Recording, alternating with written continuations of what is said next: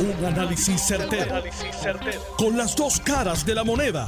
Donde los que saben no tienen miedo a venir. tienen miedo a venir. Esto es el podcast de Análisis 630 con Enrique Quique Cruz. Hace dos días, mis queridas amigas, amigos, para ser específico, el lunes en la noche, le advertí a todo el mundo que se vayan preparando, vayan preparándose porque pueden haber apagones, inclusive el sistema está tan débil y tan falto de energía que puede haber un apagón general. Después José Ortiz salió al próximo día en el programa de nuestra querida compañera Carmen Jovet y dijo que eso eran mentiras. Bueno, pues hoy, después de haberle dado una entrevista al Nuevo Día y decir que no van a haber apagones en el verano, y en eso tiene razón, José Ortiz no mintió, porque todavía no ha llegado el verano. Estamos en la primavera.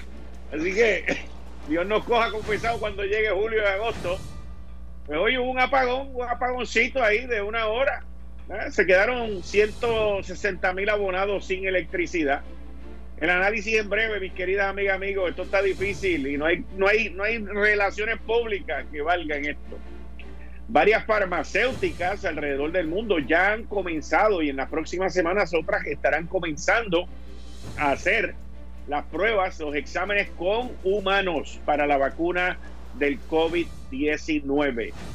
China aumenta su apoyo económico a la Organización Mundial de la Salud, mientras las investigaciones siguen sobre la data presentada por los chinos durante la pandemia. Gran Bretaña ha anunciado que va a contratar a 18 mil personas, 18 mil personas para montar un equipo de rastreo. Cojan, cojan idea, cojan idea. Imagínate, en año eleccionario aquí meten 20 mil. Y miren, y miren, hay empleados del gobierno, hay sindicatos, y con este tema es que voy a abrir, hay empleados de gobierno, hay sindicatos de empleados de gobierno que están pidiendo diferencial. Diferencial, están pidiendo compensación adicional para volver a trabajar, mis queridas amigas, amigos. Eso como que se llama extorsión.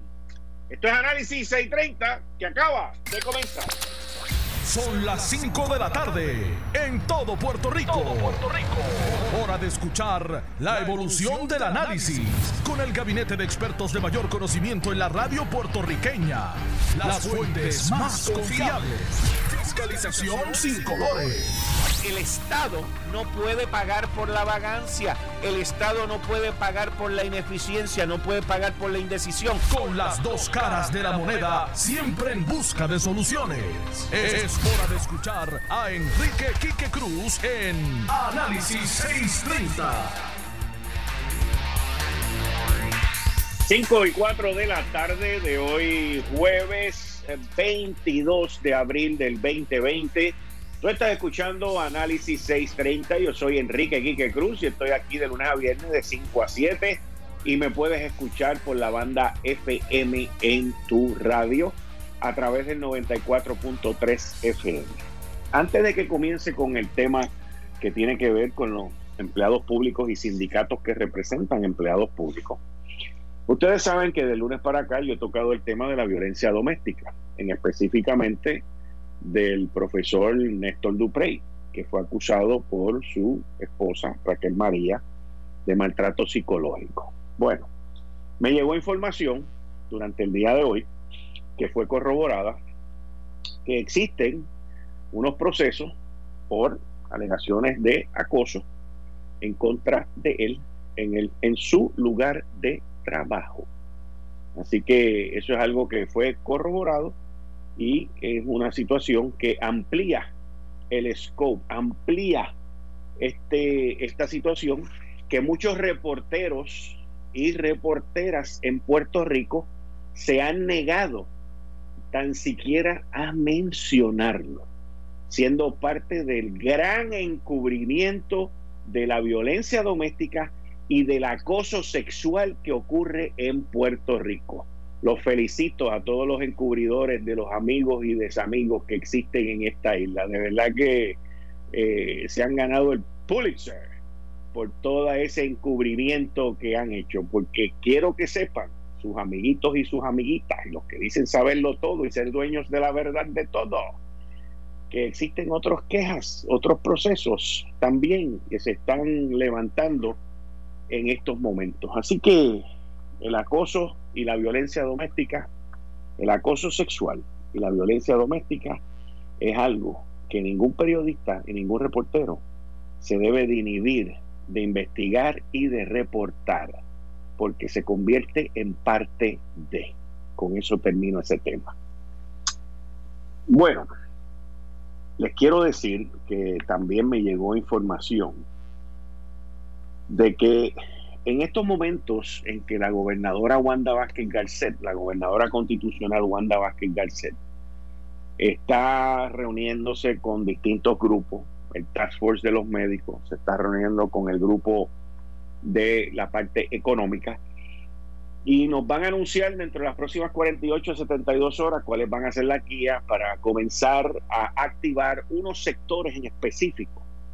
Y según la información que he visto, pues que es pública, pues se está hablando de cada dos semanas pues ir reintegrando y movilizando todo esto. Pero ¿qué pasa? Que ha llegado a mi atención, información que también fue corroborada, que hay varios gremios y varios grupos de empleados dentro del gobierno, que son representados por sindicatos, que están pidiendo una compensación adicional e inclusive hay algunos que han pedido hasta el doble, hasta el doble de su salario en lo que la situación se estabiliza. Miren, Aquí es donde te muerde el cuervo que tú criaste creyendo que era un buen pajarito. Hay cientos de miles, como muy bien lo ha dicho la secretaria del Trabajo hoy, hay cientos de miles de personas que han aplicado para el desempleo.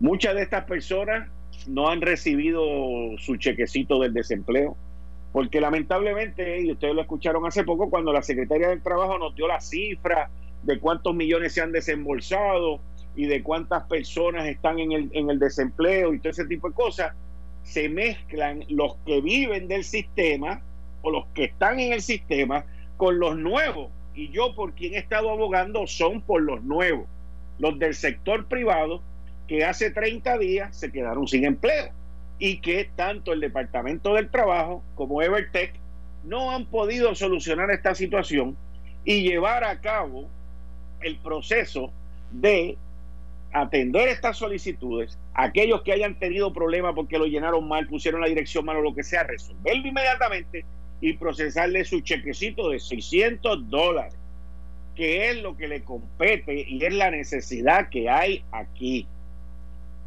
En esta situación, en este, en este gobierno y en esta crisis, la gobernadora ha hecho muchas cosas buenas, ha hecho otras que tienen dudas, pero esta en específico es de las más importantes, porque, como les dije, oye, y, no, no, aquí uno no puede dar idea porque rápido te las copian. Yo vengo diciendo que lo peor que se puede hacer es que el pueblo tenga hambre. Y le pregunté a mi psicólogo, la sección que tenemos la semana pasada, cómo reacciona la gente con hambre y estaba hablando con hambre, hoy sale Carmen Yulín y dice que el pueblo tiene hambre. Bendito sea Dios, lo menos que yo me imaginaba que iba a pasar. Pero nada, muchas gracias. También pueden utilizar Juzgue usted de vez en cuando. En sí, lo que el punto que quiero traer es que la mezcolanza de estadísticas no nos resuelve nada. La gente lo que necesita es tener su cheque.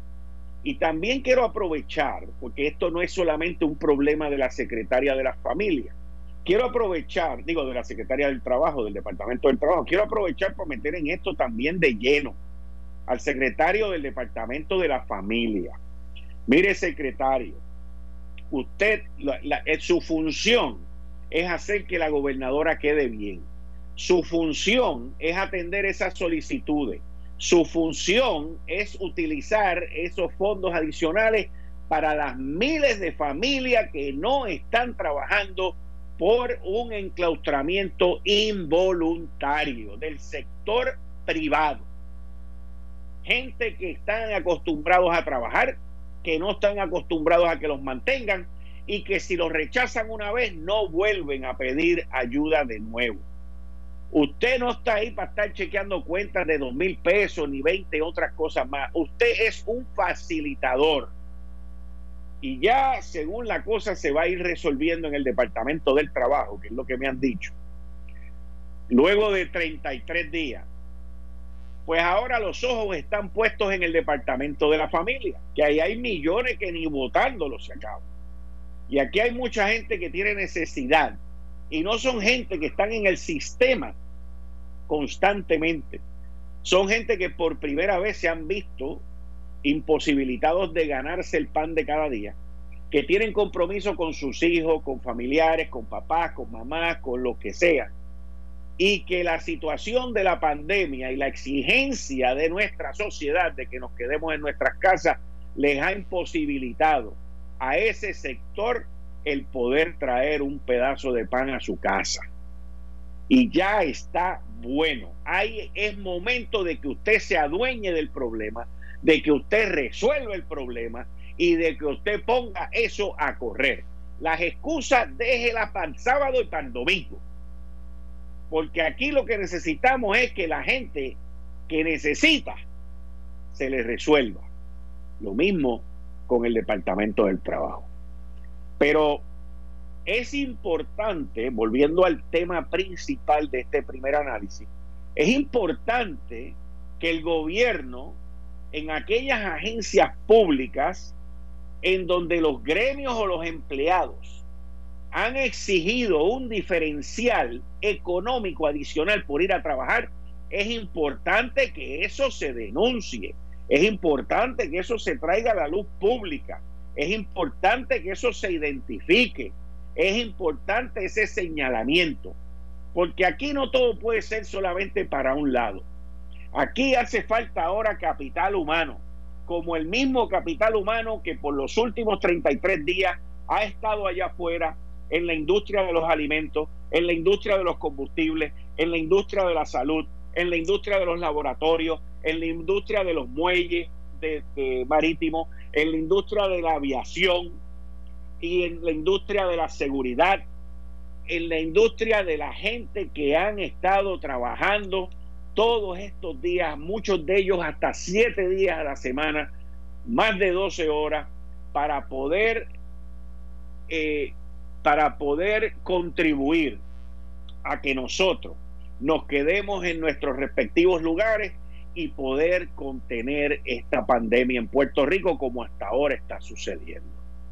Así que yo continúo mi agradecimiento a todas aquellas personas, a los que recogen el reciclaje, la basura, a los carteros, el United States Postal Service, esa gente que han estado trabajando hasta sábados y domingos, porque yo los he visto, agradecidos de todos ellos al igual que todo, toda aquella persona que ha estado trabajando constantemente, ese sector que se ha sacrificado, que se ha expuesto, darle las gracias. Pero aquellos que se quedaron en sus hogares del sector público, que ahora vienen a pedir más chavos, porque de verdad que no les gusta trabajar y no quieren volver a trabajar.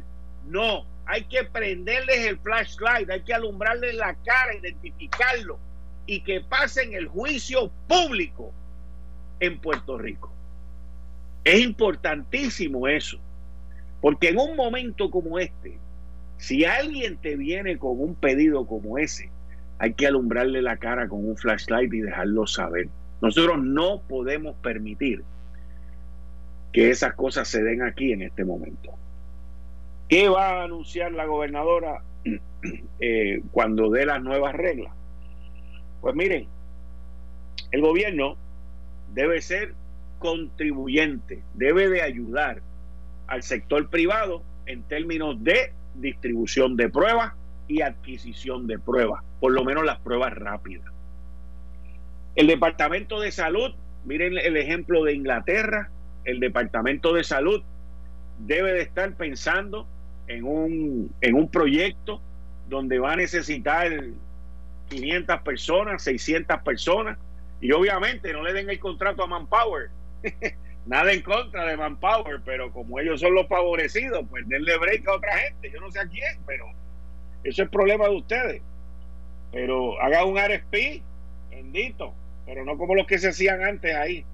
Y, y tienen ahí la oportunidad de crear 500 empleos para establecer un buen sistema de rastreo y de contabilidad y buscar la manera de ir identificando estos focos de, infección que van a surgir en Puerto Rico y en otros lugares, como muy correctamente se está haciendo en el Aeropuerto Internacional Luis Muñoz Marín, donde se están chequeando a la gran mayoría de los pasajeros y los pasajeros están cooperando y de ahí ese modelo debería de ser el que se utilice entonces para arrastrar la gente.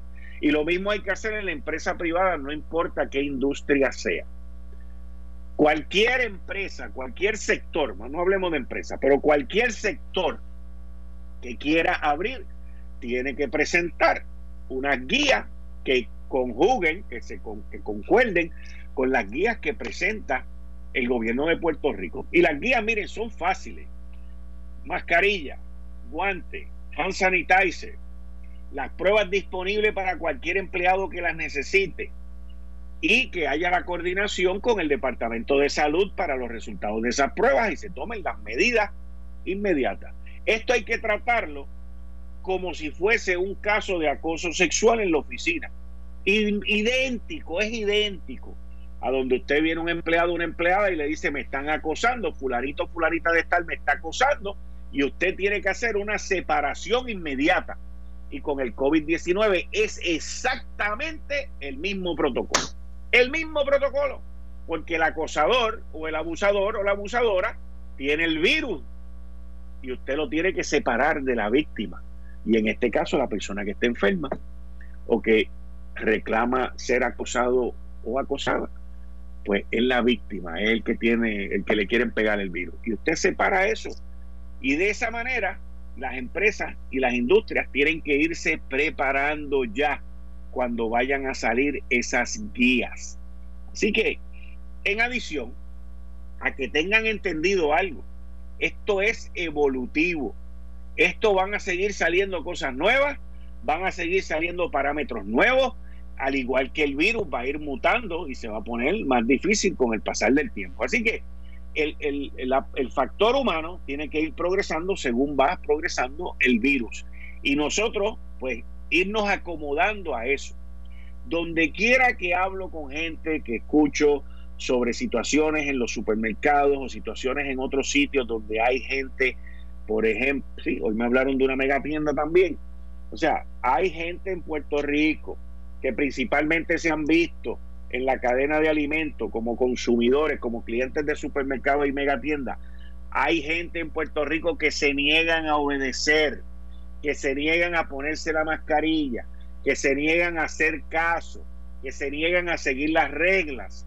Y la legislatura, en conjunto con el Ejecutivo, deben de sacar unas penalidades. Aquí no, ya, aquí con esto tú no puedes preguntar una persona que no use, que no tenga su mascarilla, que no tenga sus guantes, una persona que desobedezca.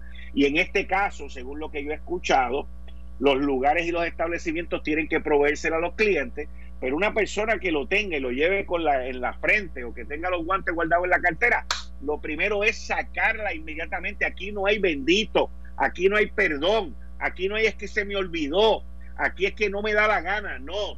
si no te da la gana, preso o presa. Y si no, para afuera. O sea, estamos hablando del valor de una vida.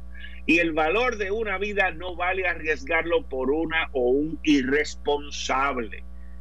Porque es así. Hay gente en Puerto Rico y en todos lados del mundo que son así. Y esa gente uno los tiene que echar hacia un lado. Sería ideal guardarlos en otro sitio y que se vayan del camino, porque gente así uno no los quiere en la sociedad, gente que no le dan valor ni respeto a la vida ajena, porque de eso es que estamos hablando. Si tú te quieres morir, eso es problema tuyo, pero no arriesgues la vida ajena. Así que aquí mi temor, mi temor con todas estas guías y todo lo que está trabajando la gobernadora y este grupo económico y todo este tipo de cosas, Yo tengo dos temores. Número uno, número uno, y voy a estar muy pendiente de esto. Los intereses de dos o tres que están ahí. Los intereses uno los tiene que velar de que no uno arranque primero, otro arranque después por cuestiones competitivas. Así que esto tiene que ser bien balanceado, bien serio y bien justo. Eso es lo primero. Y lo segundo, ¿qué va a pasar con aquellos que no cumplen? Porque al principio todo el mundo va a decir que sí. Todos los sectores van a decir, ah, sí, sí, yo cumplo. Todo el mundo va a decir, yo cumplo. Eso es como cuando usted está entrevistando a alguien, y mire, a mí me pasó mucho esto. Usted está entrevistando a alguien y le dice, mira, yo estoy, eh, tú estás solicitando un trabajo para una industria, para una industria, eh, que hay que trabajar los siete días de la semana. ¿Tú tienes algún problema? No, yo no tengo ningún problema. Mira, tú estás solicitando un trabajo en una industria donde trabaja 24 horas al día. ¿Tú tienes algún problema? No, yo no tengo ningún problema. Mira, tú estás trabajando en una industria que hay que trabajar los días feriados federales y locales. ¿Tú tienes algún problema con eso? No, no, a mí me gusta trabajar. Pero mire, yo tengo una pregunta, sí, dígame. ¿Cuánto usted paga? Bueno, nosotros pagamos aquí empezando a 12 pesos la hora. Ah, eso está tremendo. Ok, pero de las tres cosas que te dije, ¿tú tienes algún problema trabajando con esas tres circunstancias? No, no, no, no, ninguna. Te viene y lo contrata, la persona empieza bien, pasa el periodo de probatoria y llega un día y te entrega una carta y te dice que no puede trabajar los sábados por una cuestión religiosa. Y ahí es donde empiezan los problemas. Ahí es donde empiezan los problemas. Y lo mismo va a pasar con esto. Aquí tienen que haber unos acuerdos Aquí tienen que haber unas leyes, aquí tienen que haber unos reglamentos. Esto ya, gobernadora y legislatura y legislatura, esto ya no es así de que dentro de dos semanas este, los piragüeros pueden salir, dentro de dos semanas los sandwicheros pueden abrir, dentro de dos semanas el otro puede abrir. No, no, no, no, no. Aquí antes, gobernadora, Tomás Rivera Chats, Johnny Méndez y los respectivos líderes de minoría Tatito, Aníbal José, Rodríguez Aguiló y Carmelo. Aquí hay que hacer legislación. Y yo sé, por ahí viene el periodo que se termina también este, la sesión, eso está ahí bastante apretado, pero aquí hay que tener unas leyes, aquí hay que tener unas guías. Esto es un momento, este momento que estamos hablando de, de apertura, es un momento muy importante, muy crucial, porque nuestra vida cambió y no pueden haber zonas grises. Esto es blanco o esto es negro. Punto. Usted lo hace y si no lo hace, esto es lo que le va a pasar. No podemos abrir así a lo loco sin que se empiecen a hacer las cosas, las reglas y las leyes como Dios manda. Y como la salud del pueblo de Puerto Rico así lo quiere. Eso es importantísimo, importantísimo. Y miren, no hay que citar ningún estudio de Harvard. No hay que inventarse la rueda. Ya yo me he leído como siete u ocho planes y proyectos de apertura. Y todos, en resumen, hablan aparte de que no hablan de la legislación, pero todos hablan de, la, de las mascarillas, de esto, de lo otro, de las cosas básicas que yo le he dicho a ustedes. Pero el elemento legislativo, el, el elemento legal y el elemento procesal es más importante, más importante que el que levanten la cuarentena de aquí a dos o tres semanas. Más importante.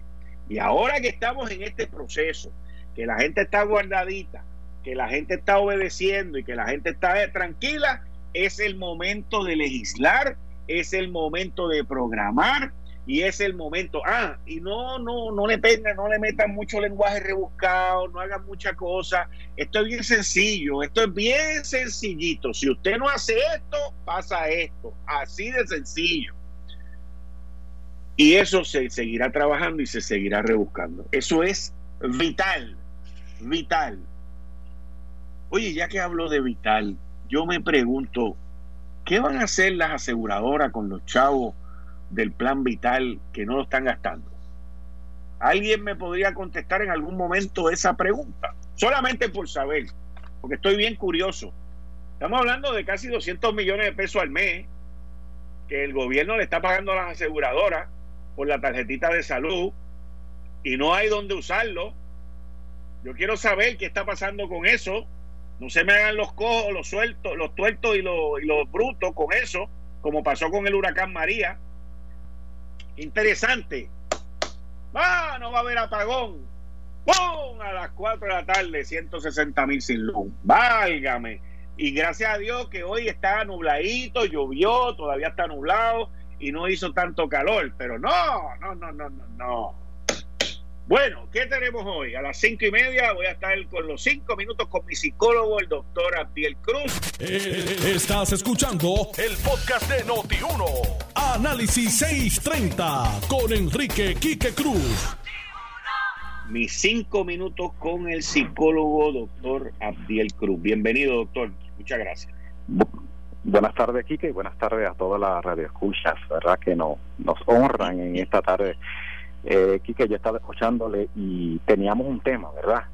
Eh, más bien área psicoeducativa, pero quiero atemperar o quiero contextualizar sus palabras en un modelo que, es interesante porque usted va a entender cuál es la reacción humana, cuál es la verdadera salud mental de Puerto Rico post-COVID y durante COVID. Eh, y voy a utilizar un modelo muy simple, es el modelo de la jerarquía de las necesidades humanas muchas personas, muchos estudiantes, lo conoce como la pirámide de Maslow. Es una teoría de motivación humana. ¿Qué motiva al ser humano a ser autorrealizado? Esta persona habla que las necesidades van por escala, pero yo no voy a hablar tan específico porque mi rol acá no tiene que ver con, con, con, hablar muy técnico, vamos a hablar muy claro. Las necesidades básicas son las necesidades fisiológicas.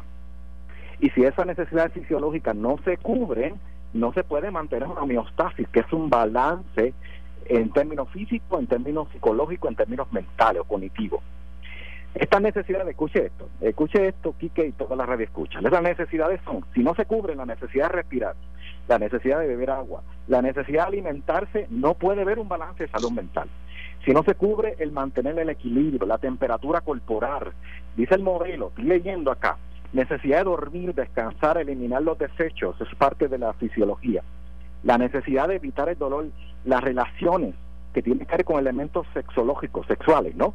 Eh, esas son las necesidades básicas. El modelo postula que va por nivel, ¿verdad? E-, ese, es, si lo vamos a visualizar, ese triángulo, el primer nivel del triángulo y el nivel más importante son las necesidades básicas. Es decir, si nosotros no hemos cubierto como país las necesidades básicas y como, como parte de la sensibilidad humana entender que existen miles y miles de personas, Quique, yo tengo familia también, que, que están, sin están con la necesidad, básicamente, la necesidad económica, la necesidad de poder comprar, adquirir. Eh, eh, pues entonces estamos hablando de que como no hemos cubierto como país las necesidades básicas, igual que mi redundancia, de, de la comunidad, de la ciudadanía, de la sociedad, pues entonces nosotros estamos cooperando es decir, el gobierno está aportando que la homeostasis, el balance de la salud mental esté eh, en declive y aparte de todo lo que hemos hablado de ansiedad, depresión, que estaba leyendo un estudio de China, eh, que fue uno de los síntomas de mayor eh, desarrollo en, en, la, en la ciudadanía, en los ciudadanos chinos. Pero yo quiero decir que si nosotros no trabajamos con cubrir esa necesidad básica, pues va a haber un caos en términos de salud mental, ¿verdad? Vamos a hablar de otros aspectos, pero de salud mental es un caos. Las, y mire, mire lo próximo, es la necesidad en el segundo nivel, que es la necesidad de seguridad y protección. Si nosotros no tenemos seguridad física, salud, pues, pues nada podemos hacer. ¿De qué pretender que vamos a tener, que vamos a tener, si al final no tengo salud física o salud emocional? Eh, eso me lleva, voy a usar un minuto, eso me lleva a mí a pensar en los tiempos que estaba padeciendo muy, eso fue como el 2010, 2011, severamente con mi situación de salud. Y que un diagnóstico afecta literalmente a uno.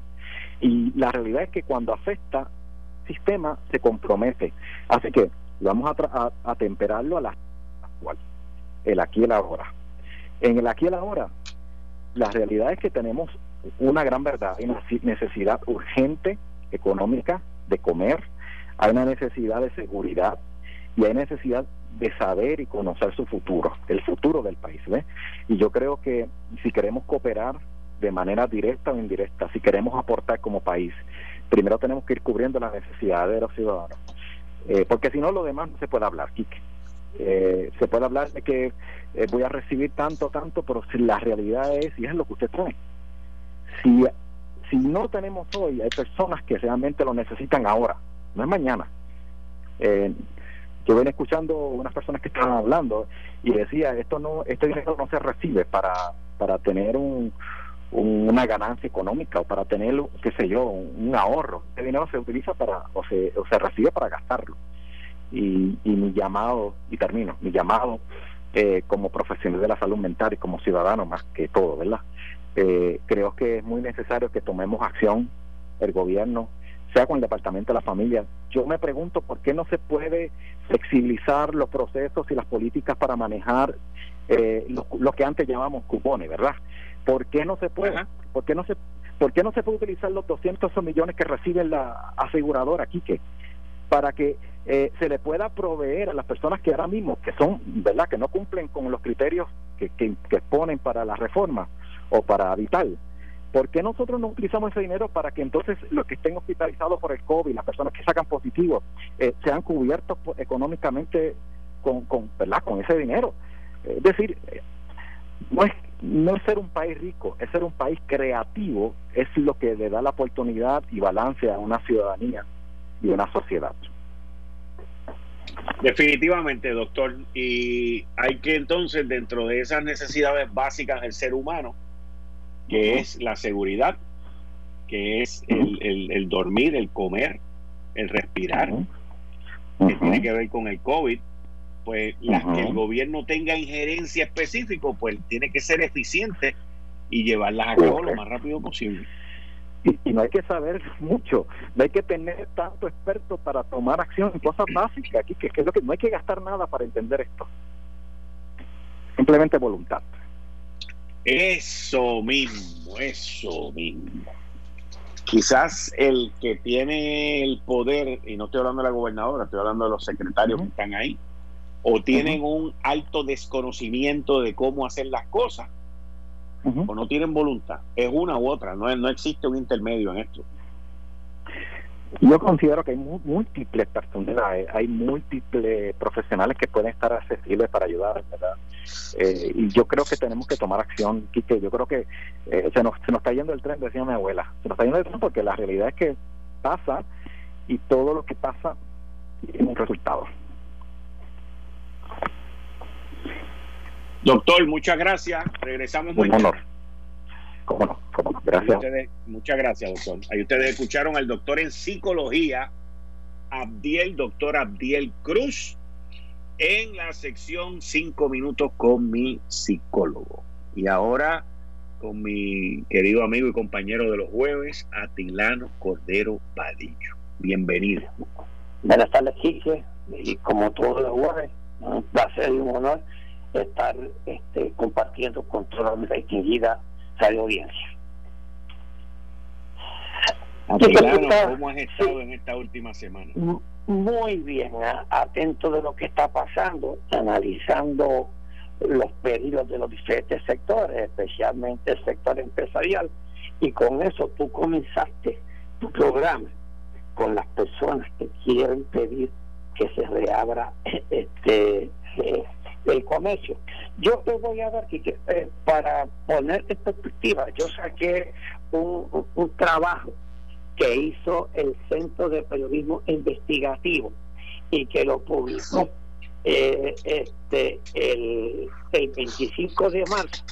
Y lo y lo escribe la distinguida periodista Maya Sosa Pascual que tú sabes que es una una periodista de mucha credibilidad. Muy buena. Okay muy buena. Entonces, ella saca solamente una, una fracción para ir después a lo que yo recomendaría, que yo coincido con muchas cosas contigo, ¿ok? Entonces dice aquí, desde hace días, eh, saben la alta desea del gobierno y expertos en salud pública, pero nadie lo quiere decir abiertamente. Miles morirían por el COVID-19 en Puerto Rico y lo subraya. Al momento, las proyecciones obtenidas de expertos por el Centro de Periodismo Investigativo son sobrecogedoras. La más cautelosa apunta que se podrían registrar unas 16 mil víctimas mortales durante la pandemia en la isla. El peor escenario se acerca a las 58 mil víctimas, eso es en 18 meses. A la solicitud del centro investigativo, el demógrafo experto en salud, Raúl Figueroa, calculó la cantidad de posibles muertes utilizando como base los estimados de contagio que han ofrecido el gobierno de Puerto Rico, así como las tasas de pandemia y las tasas de letalidad local que van arrojando las pocas pruebas que, se, que tú siempre insistías las pruebas, las pocas pruebas que se han hecho en la isla desde que se hizo la primera prueba el 8 de marzo. Según los cómputos de Figueroa, en el caso de Puerto Rico, se acerca la letalidad promedio mundial a que la fecha es a que la, sería un 4.4% que morirían en 18 meses 27 mil personas. Eso sería lo que morirían de 12 a 18 meses. Si la epidemia se comportara aquí como en Italia, que tiene una población envejecida similar a la de Puerto Rico, y la peor tasa hasta la fecha, con 9.3, sería 58 mil fallecidos. En los próximos 3 a 6 meses, el escenario más probable sería de 1.400 a 12.000 víctimas, estimó Figueroa. Al, al vaticinar que Puerto Rico verá una explosión de casos en las próximas dos semanas. La gente que va a morir es mucha. Eso es una cita eh, este, del doctor. La gente que va a morir es mucha. Sobre todo si esto del aislamiento social no, no funciona, sentenció. Yo quiero decirte que, que es, el, los estimados del demora fueron validados por los epidemiólogos, consultores y en gran medida por el bioestadístico del Tax Force de COVID-19, el director de la Escuela de Epidemiología y Bioestadística del Recinto de Ciencias Médicas de la Universidad de Puerto Rico, doctor Juan Carlos Reyes. Gracias a Dios que nada eso sucedió. Y todo eso, todo eso podría venir porque nosotros tenemos las mismas estadísticas de vencimiento que Italia lo que nosotros hicimos fue que nos encejamos, ¿ok? Hicimos eso bien. Ahora, no decían que iban a estar los hospitales llenos. Aquí los hospitales tienen un 35, un 40% de, menos de ocupación. menos de eso. Menos, vamos a ponerle un 35 para... Por debajo de 30, los números que yo vi esta semana. Hay hospitales que están en 15 y en 18. Imagínate tú, ¿ok? Cuando en Italia la gente no cabe, en Nueva York no cabe, ¿ok? Entonces, pocas muertes, 69, ¿ok? Aquí los contagios, eh, pone que no tengan eh, bien las estadísticas, pero no llegan a 1.200, 1.300 contagios, ¿ok? Y yo creo que todo lo que hizo, lo que, lo que hicimos todo el pueblo de Puerto Rico, porque se hizo un plan, eh, el gobierno, todos pusimos, la empresa privada, todos pusimos, todos pusimos de nuestro de, nuestros esfuerzos, porque también cogimos miedo. Nadie sabía de esas estadísticas, yo yo no lo sabía, yo estaba viéndolas hoy y yo siento, siento un estudio, por eso fue que se dejó llevar este la gobernadora por estas estadísticas. Yo, sinceramente, si me dan estas esta estadísticas a mí y me dicen que las pruebas del COVID valen a 50 pesos, yo las compro. Eso es, hay que tener mucho cuidado. Y con esta, gracias a Dios que esto sucedió. Ahora, si vamos a abrir, si la gobernadora va a abrir contigo, contigo 100%. Esto tiene que tener un plan tiene que haber un protocolo que proteja no solamente a los clientes, que más importante, proteja a sus trabajadores, que los proteja. Tiene que protegerlos, tiene que haber un sistema de protección. No sé si esto tiene que hacerse, como tú dices, por ley, que la legislatura pase una ley, eh, no sé, pero ya se puede ir con todos estos números que están a favor nuestro, ya para, para primero de, de mayo, ya podemos ir abriendo un poco más los diferentes sectores económicos del país para que nuestra economía vuelva nuevamente a renacer y a crecer. Yo tengo una, yo no sé si el pueblo de Puerto Rico tiene tanta confianza en los establecimientos después de este encerramiento, la salsa a comprar. Yo, yo, yo creo que van a ser cautelosos también. al principio. Al principio van a ser cautelosos hasta que no consigan confianza de los establecimientos, que los empleados consigan confianza de sus patronos, que puedan ir a trabajar y se sientan seguros. Entonces yo estoy de acuerdo en que se, abra, que se abra paulatinamente todos los sectores esenciales donde no hayan aglomeraciones, donde no hay aglomeraciones. Yo, para mí, yo creo que los festivales y estas cuestiones hasta el año que viene no pueden comenzar hasta que no esté seguro de que estamos eh, seguro de que nadie se vaya a contaminarse. Y yo creo que se puede ir abriendo la economía. Yo respaldaría una apertura de esa eh, de la economía bajo esas condiciones.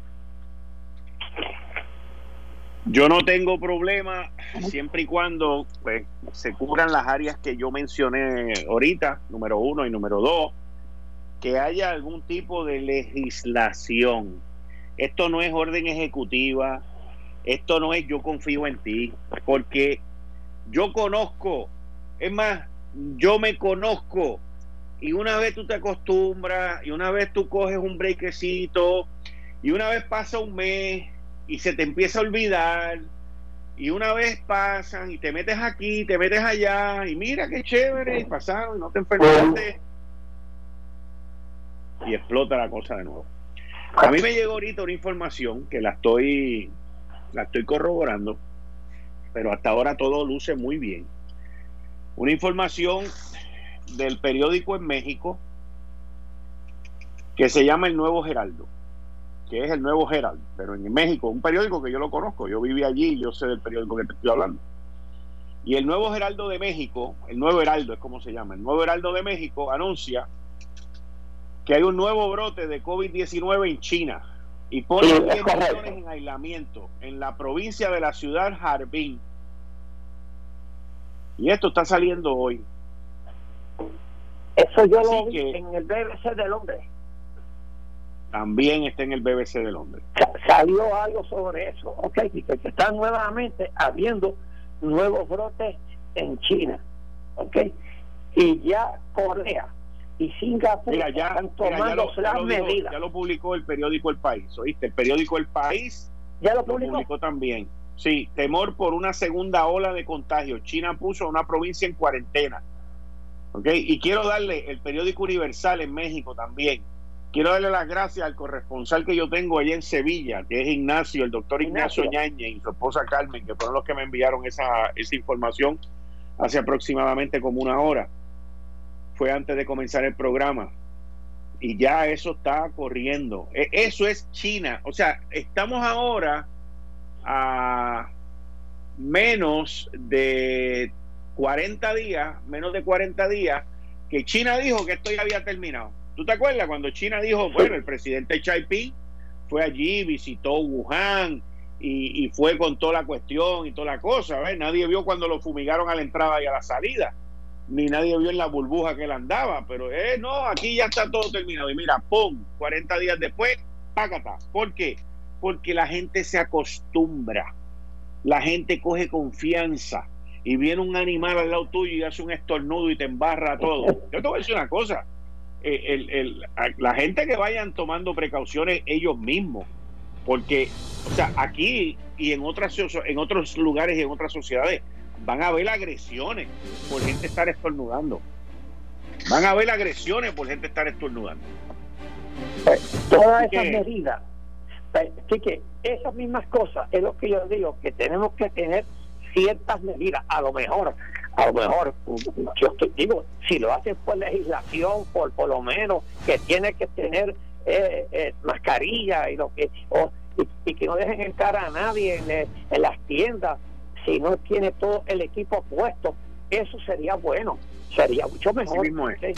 Esto fue el, podcast de Notiuno. Análisis 630 con Enrique Quique Cruz. Dale play a tu podcast favorito a través de Apple Podcasts, Spotify, Google Podcasts, Stitcher y notiuno.com.